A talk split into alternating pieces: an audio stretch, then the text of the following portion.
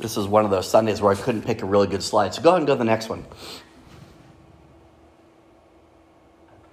You may have to go over on the there you go.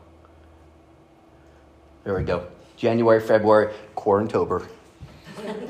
One more and then we'll call it good. We'll leave with that one. I'll start by little visual aid that people on the internet will miss.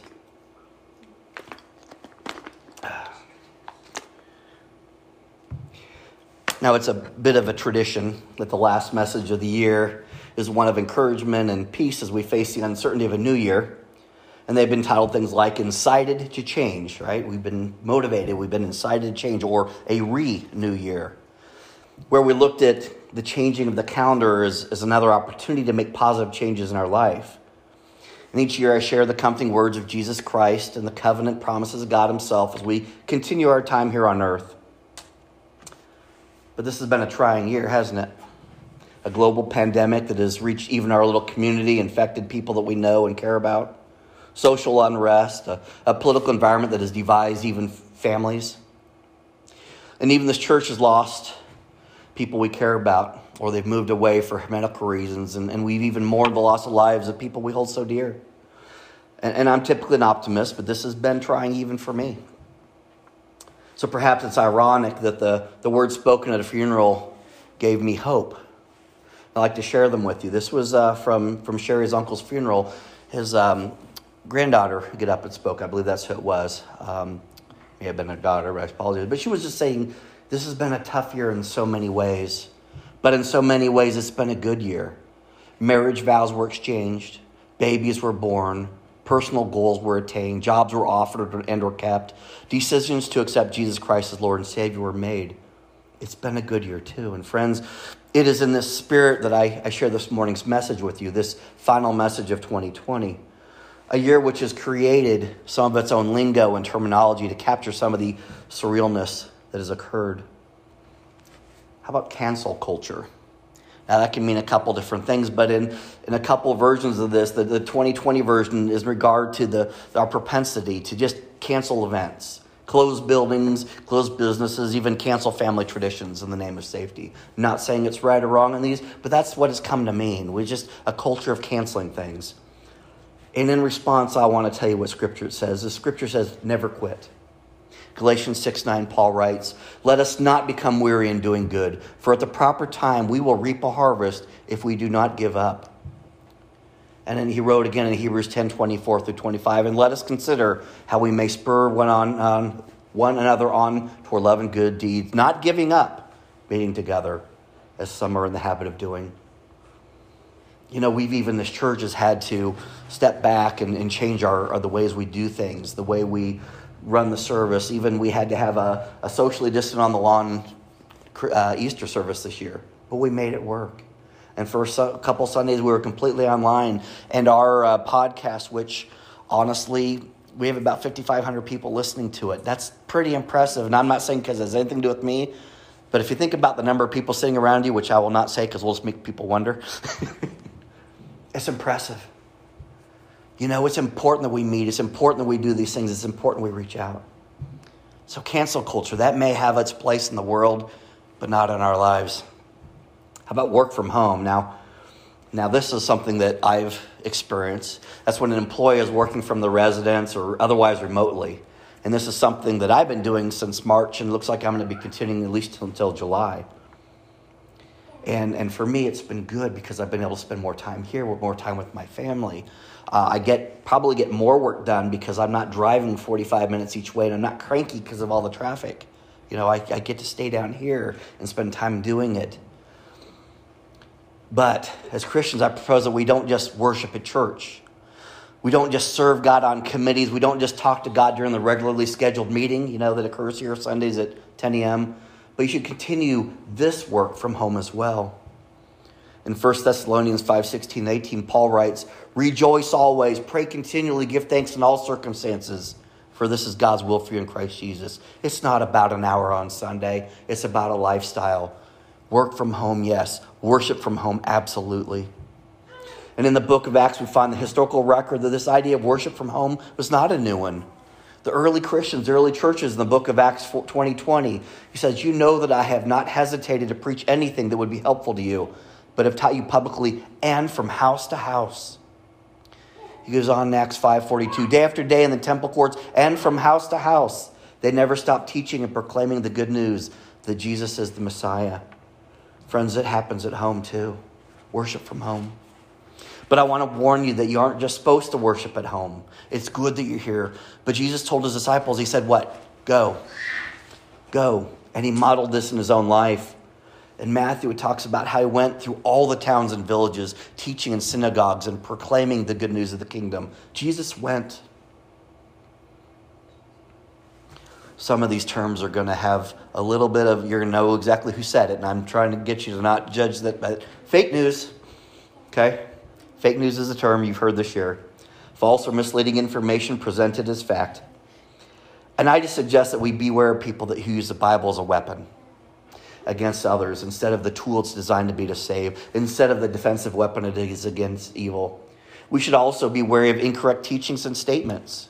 And that includes for me. You hold me accountable if I'm telling you the truth.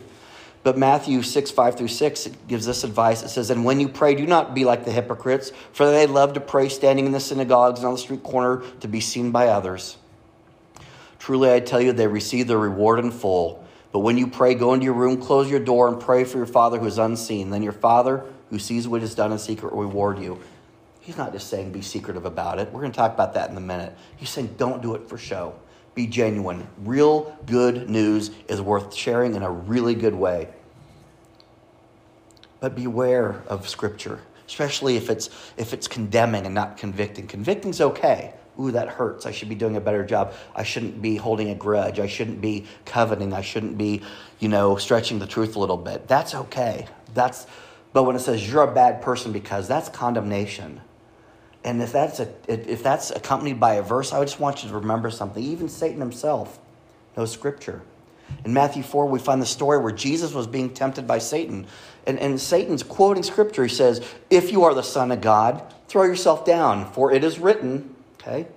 "He will command his angels concerning you, and they will lift you up in their hands so that you will not strike your foot against a stone." Satan is quoting Psalms. He knows Scripture. He's a fallen angel.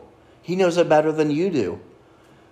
But you should know the difference when that Scripture in your head is touching your heart in the right way or not. Some other things. All things are good. No, God can use all things for his good. Money is the root of all evil. Or is the root of evil. No, the love of money is the root of evil. Try harder Christianity doesn't work. You're not doing enough. You need to try harder. What's wrong with you? You'll never be good enough, okay? Fake news. Herd immunity. Here's a new one. When most people in a population are immune to some disease, the whole group is indirectly protected. And what I say is there's power and security in gathering together. When we get together like this, we're developing a herd immunity to evil, to temptations, to discouragement, because we're gathering here together, and we're putting up a barrier against those things. We're encouraging each other. In Acts 6:7, it tells a story how this happened. It says, "So the word of God spread. The number of disciples in Jerusalem increased rapidly, and a large number of priests became obedient to the faith." Good news travels fast. It actually travels faster than bad news. Be a part of sharing it. And 1 Timothy reminds us that God wants all people to be saved. He wants us to be immune to evil, to temptations. He wants us to succeed. How about this one? This one's one of the first ones I heard. Social distancing. Keeping everybody away. 6 feet's the magic number. But I'll tell you, God is horrible at social distancing. We quoted this morning, Matthew 18:20, "Where two or more are gathered in my name, I am there with them." God is right there with you. He is not going to stay in arm's length unless you put your arm up. He is right there with you. And he is always with you. Jesus said, "I'm always with you to the very end of the age." And he says, "I'm going to send an advocate, the Holy Spirit, who will also be with you forever." These are promises in the Bible. And it's important to have relationships. We may be separated a little bit because we need to be physically healthy, and that is smart. okay? That's responsible, okay? God gave us our health, and we need to be good stewards of it. We need to do a good job of taking care of our bodies and those things. But we're also wired to be together. And Paul always reminded his early followers, of Christ, in Hebrews 10:22 says, "Let us draw near to God with a sincere heart and with the full assurance that faith brings, having our hearts sprinkled to cleanse us with a guilty conscience and having our bodies washed with pure water." God has created the divine institute of marriage and blessed it because living in fellowship with one another and having a partner is a part of his design and desire for our lives. Disenfranchised, right? Deprived of a right or privilege. You know, people can become disenfranchised from church. You know, they can shut down churches, okay? And they, you know, because for health reasons, and you kind of get separated. You're being denied that opportunity. And we've worked around that the best we could. But some people on their own decide that that's not necessarily important. I want to remind you from Exodus 20, if you want to look, 8 through 11, talks about the Sabbath, about keeping it holy. It's so holy that God made it a holy day. He worked and called for a Sabbath day. He calls us to be in fellowship and congregation here on the Sabbath. Now, different churches, different denominations say the Sabbath starts on Saturday night, but they all say the Sabbath is important. Don't be disenfranchised from the opportunity and the joy of worship. You guys know FOMO, fear of missing out. Okay, and this is thing, and this is what drives people to always sit on Facebook and stuff. We don't want to miss what's going on. But there's also a JOMO, the joy of missing out. Anybody have a little joy of missing out some of the craziness that's been going on? I don't have to drive where this year? All right. But God says it's okay to take a break. God wants you to rest. That pandemic has removed some of the barriers and distractions of our rightful focus, right? People are forced to spend time at home. I pray that they were able to work on the relationship, spend quality time with their family. People are forced to not be able to go out to dinner. Maybe we've honed some conversation habits around the kitchen table that we didn't have before. But from Matthew 11:28-30, Jesus' own words, he says, "Come to me, all you who are weary and burdened, and I will give you rest." Is there anybody who is not weary or burdened with something? He says, "Take my yoke upon you and learn from me, for I am gentle and humble in heart, and you will find rest for your souls. For my yoke is easy and my burden is light." I don't know, it's been a while, but I had a picture of a yoke up there once. And it's this big, heavy bar, and the ox, it's typically ox, are tied to it. And they have to move together. One turns, they both turn, or they don't, or nothing happens. And it's heavy and it's burdensome. But Jesus is saying, you've got this yoke on your back, these worries, these troubles, these things that you feel like you need to control. He says, let that go. Put mine on. Mine's light. But here's the best part. You're yoked with him. Where he goes, you go. Where you go, he goes. And even God needed a break. Genesis 2, he says, you know, he rested. And Jesus often commanded his disciples, hey, people coming and going. And in Mark 6:31, he told his disciples, he says, go, find a quiet place by yourself and get some rest. Forget the fear of missing out. Find the joy of missing out. The fear of missing out on something should not keep you from doing the things that you need to do, though. And you should be able to take some joy in missing things because it may allow others to experience the joy that you may have otherwise been missing out on. You know, if you're really involved, very excited about things, you know, and maybe taking a break allows someone else to find that joy or something you can do together. And that's awesome. Just a couple more woke. Anybody know the term woke? To be socially aware. This is a new one. There's a lot of school districts are becoming woke. Businesses are becoming woke because they're realizing maybe some of the social injustice or the perception of them, the perceived awareness of important issues. I want you guys and myself to be woke about God's work in our lives. Peter in 2 Peter 3:18 says, grow in the grace and knowledge of our Lord and Savior. To him be all glory both now and forever. Having increased awareness of Jesus' work. We just celebrated his birth. Do you know what that means? Be aware. He gave his life for us. Do you know what that means? Be aware of that. God continually works in this world. He's given us the sun that's outside, the warm temperature. It's going to be almost 60 degrees at the end of December. That's fantastic. I love it. To be woke, you have to listen to that old verse from Romans 12:2 that I love. It says, do not conform to the pattern of this world, but be transformed by the renewing of your mind. This perception of a kingdom perspective of what's going on here. How about done? Anybody else do this one? Just like, I'm done. I'm done. And they're saying that this is a real thing because people are just fatigued from all the bad news and stuff. I'm done. I'm emotionally checked out. I no longer care. I want to remind you again, never give up. But there are some things that you should be done with. Listen to this from Romans 12:9-13. Love must be sincere, okay? Don't give up on love. But he says, hate what is evil. Cling to what is good. Be devoted to one another in love. Honor one another above yourselves. Never be lacking in zeal. But keep your spiritual fervor. Don't be done. Be joyful in hope, patient in affliction, faithful in prayer. Share with the Lord's people who are in need. Practice hospitality. Friends, surrendering is not giving up. It is claiming Christ's victory over the fears and the worries. Okay? That's not quitting. But there are things you can be done with. How about this? This is one of those terms we use just to kick things down the road. It'll be the new normal. It's the new normal. This is how it's going to be from now on. Okay? That's, to me, it almost seems like a false hope. You know, just over the next hill. The new normal will be better, whatever it is. You know, if I can just make it to Thursday, if I can make it to New Year's Day, 2021 is going to be magically better.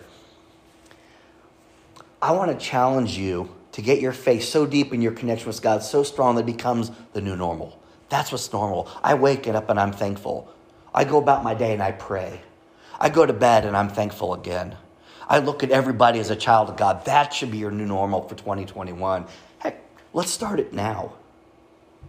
Take the attitude of Paul the Apostle as he shares in Philippians 1:21. He says, for me to live is Christ and to die is gain. That one puzzles me every time. Even this morning as I'm reading it again, to live is Christ is to die is gain. But here's what it means. As long as you're on this earth, do as Christ did. Love, share, teach. Love, right? To die is gain. It gets better still. But while you're here, do it right. And the Bible repeatedly talks about a new creation. If you're new in Christ, a new creation has come. Paul writes, I've been crucified with Christ. I no longer live, but he gave himself. I have a new life. And finally, in John 17:3, he says, now this is eternal life. Okay, so this is how we want to live. That they know you, the only true God, and Jesus Christ whom you have sent. If you know God and you know Christ, that is the new normal. That is the way that God wired us to be. And it'll feel fantastic, I promise you. All right, I got to pull the political ones back out again. Never a Trumper. You can insert whatever you want, right?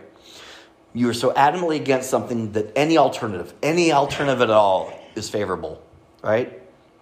So I just want to warn you, because these are what I call, remember, dangerous or risky prayers. Please teach me patience. God will teach you patience. Be careful when you say, I will never. I would never. Saul, who became Paul, said, I will persecute Christians. I am raised in Roman. I'm raised as a Jew, and I am persecuting the Christians. And he says, I will never accept them. And God said, I'll take care of that. He taught him a lesson. Read that story. Took his vision and then literally opened his eyes. Abraham, I'm too old to do this. Don't use me. Don't send me. I would never go do that. Thank God he did. Literally. Peter, I will never disown you, Jesus. I would never say that. 3 times he did. Yet he became the rock of the church. Jonah, I don't want to go to Nineveh. Remember the story, the big fish, right? Yeah. God got him there. So our prayer should not necessarily be, Lord, move, but sometimes it's, Lord, move me, right? Lord, if it's not my will, but your will be done. Anybody ever said, I'm done with church? I don't mind saying it. I am. I'll never set foot in a church again. Those people are hypocrites. They're mean. They are. Yeah. Remember this? Here's church. Here's the people. Open church for the people. The best and worst thing about church is the people. And we're all struggling here. I'm glad you didn't think that. I'm glad you changed your mind if you did. I'm glad you're here, and God's glad you're here. I hope God's glad that I'm here. Another Trump one, sorry. The shy Trumper. No one's going to vote for him, and then somehow half the country did. I'm not trying to share my political opinions. These are easy targets for this message, sorry. But someone is so afraid of another's response that they never share their opinions or beliefs, right? They keep it to themselves. And it's hard to believe that around here because there's so many Trump flags around. It's crazy, but I don't want you to be a shy Christian. I don't want people to say, oh, I didn't know they went to church. I didn't know they had faith. They never said anything. They never did anything. They made me think that. You don't have to go banging a gong and standing on the corner like we read about earlier, right? But I think with your life, the way you live your life, people will go, there's something there. There's something there. Now, Paul was really good about writing encouraging letters to the Christians that are spread out in Thessalonica, Ephesus, Galatia, all the places that, became, his epistles, the letters. And he wrote one. He says, as for other matters, brothers and sisters, pray for us that the message of the Lord may spread rapidly and be honored, just as it was with you. He's saying you guys are doing a good job spreading that word.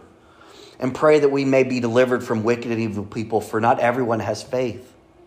But the Lord is faithful, and he will strengthen you and protect you from the evil one. We have confidence in the Lord that you are doing the will, or are doing and will continue to do things he commands. May the Lord direct your hearts into God's love and Christ's perseverance. Deuteronomy, all the way back, the second book of the Bible. Okay, early book of the Bible, sorry, was be strong and courageous. Do not be afraid or terrified of them. For the Lord your God goes with you. He will never leave you nor forsake you. There is a confidence that goes with you when you know the Lord and you put him first. Almost done, I promise. Trolling. Anybody on social media know what a troll is? Those nasty little people that say nasty little things. You could have gotten the best service at the restaurant, but the waitress wasn't smiling enough, or they had a lisp or something weird, They make inflammatory statements, usually just to get a reaction. They call those trolls. But God tells us to forgive, not to bear false witness, not to seek justice. Micah 6:8 says that exactly. It says, he has shown you, O mortal, what is good. And what does the Lord require? To act justly, to be fair, and to love mercy, and to walk humbly with your God. The ninth commandment itself says, you shall not give false testimony against your neighbor. Ephesians 4:25, therefore each of you must put off falsehood and speak truthfully to your neighbor, for we are all members of one body. And Romans 12:18 gives us that hard challenge. If it is possible, as far as it depends on you, live at peace with everyone. Now, there's a little bit of caveat there. If it is possible, but also as far as it depends on you. And Matthew 18 lays out how you're supposed to deal with these struggles. Did you know this? Matthew 18. If your brother or sister sins, go and point out their fault just between the two of you. How many people jump to the nuclear option, start typing away and go, that place, that person, da-da-da-da-da, right? It says, go and point out your fault just between the two of you. If they listen to you, have won them over. That doesn't mean you won your argument, but you've defused that. But if they do not listen, take one or two others along. Now we're escalating a little bit, okay? So that every matter may be established by the testimony of two or three witnesses. It's good to have accountability. Don't you act a little differently when you got someone else in the room, right? Other than the person you're mad at. And if they still refuse to listen, tell it to the church. And if they refuse to listen to even the church, treat them as you would a pagan or tax collector. You are not responsible beyond a certain point for getting along. It says, if it is possible, as far as it depends on you, well, there's how you handle conflict. And of course, you have to know John 13:34, new commandment. It says, love one another as I have loved you. It starts with forgiveness. And just a little note on that. We have two Bible studies going on at any given time. First and third Sundays in the back, and then every Wednesday online. And I'm not sure which one I'm going to do on this. One of them, we're going to be doing the fruits of the Spirit, because these are all things that we look forward to, would like, peace, love, joy, self-control, right? Stupid last one. I'll get to the self-control one. But forgiveness.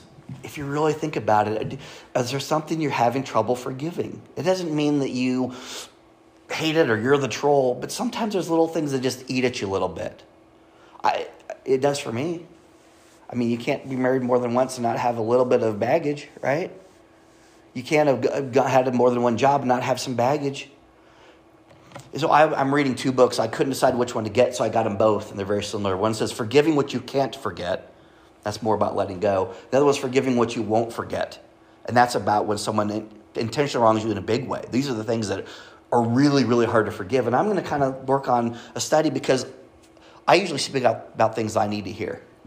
I always speak about things I need to hear. And I need to hear something on forgiveness because there are things in my heart that are keeping me from forgiving things and people. And I'm going to do that, and you're welcome to participate in the study. That's coming up. Little side note. Here's another one. An abundance of caution. And these are precautions we take against even the most remote contingency. It's very unlikely it'll happen, but we're still being prepared out of an abundance of caution. I remind you, don't let the devil get a foothold. Pray in Jesus' name. Invoke him to fight for you. Right? Ephesians 4:26. In your anger, do not sin. That's when we sin the most, when we're angry. Do not let the sun go down while you are still angry, and do not give the devil a foothold. That's where he loves a slip in there when you are angry. And he also says, reject every kind of evil. One last one. Contact tracing. I don't know if you've had an opportunity or need, but if you've been around anybody who's been exposed or tested positive, health department calls you and says, hey, this day, this, that, and that, and that. They're doing this contact tracing to kind of figure out who needs to be set aside. And it's a process of identifying persons who may have come in contact with each other. But I want to ask this, can God's work and Jesus' love be traced through you? Are you an active part of his ongoing story? Are you in contact with people so that they become virally infected with this good news? Who have you been around? You know, what difference are you making in their life? Romans, you know, again, Paul talks about each one of us as a body of the church, a body of Christ. And we do not have the same function. We do not have the same gifts. We don't have the same talents, but we're all member of the same body. And that's what we do. We make contact, and my interaction with someone may be different than yours, but the end goal is the same, right? Romans 10:13-14, it promises for everyone who calls on the name of the Lord will be saved. And then asks this question, how then can they call on one that they have not believed in? And how can they believe in the one whom they have not heard? And this is the convicting question. And how can they hear without someone preaching to them? Now that word preach may not sit right with you, but how about sharing with them? Everybody's got a story. But when I began this message, I poured some water in this glass, and it's, halfway wet? Full. That's a test, yes. Cliche, certainly, but also a reminder of the importance of perspective. And I want to carry this a little further. Half of the space in this glass is occupied, right? It can't be replaced without first being removed. You have to dump it out, replace it before, you know, there's already something here. When you have joy in your heart, when you have faith in your future and you have Christ in your life, they occupy a space that prevents anything else from being in that spot. In fact, Christ will fight pretty hard to maintain his territory. Can you see the power and importance of making sure that you are filled? This is why Jesus himself advises us in Matthew 22:37 to love the Lord your God with all of your heart, with all of your soul, and with all of your mind. And this is a sentiment he echoed in Mark 12:13, which he added, and with all of your strength. It takes works. It takes work, a constant effort, and a kingdom perspective to say that belongs to God. It doesn't even belong to me. Friends, we were in this place a year ago with both anxiousness and excitement about 2020. We were praising God for the growth of the church at the time. We were excited about celebrating our 40th year as a congregation. Yeah, that May was going to be awesome. In hindsight, we see what happened. But we also know that God remained in control and is still keeping his covenant promises with those who love him. So may God bless us all with peace and hope in 2021, regardless of what may happen. May our lives be filled with so much love and faith that there is no room for anything else. And I want to make that our prayer. Will you join me? Father God, as we turn the page on this calendar, it's just a date. It's just an excuse, but it's also just an opportunity to do something different, something better. Lord, as we pursue the new normal, may it conclude you. Lord, as we say no to events out of an abundance of caution, may we say yes to making sure that the important things still happen, that we are still connected to you, we're still connected to family and friends.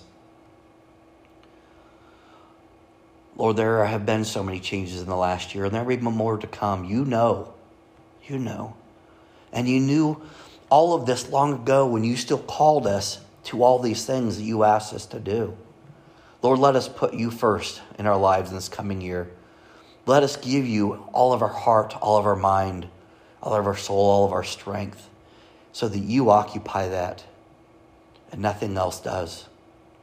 Lord, with that in mind, with that within us, we know that we can do all things. As you said, all things are possible. Father God, we just thank you again for this year, the many gifts, the many blessings. We mourn the losses we've experienced. We think back with regret and discomfort on some of the things that have happened. Lord, let us turn that into hope. The hope that was delivered in a manger. The hope that was hanging on a cross. The hope that exists today. May all we do please you. Amen.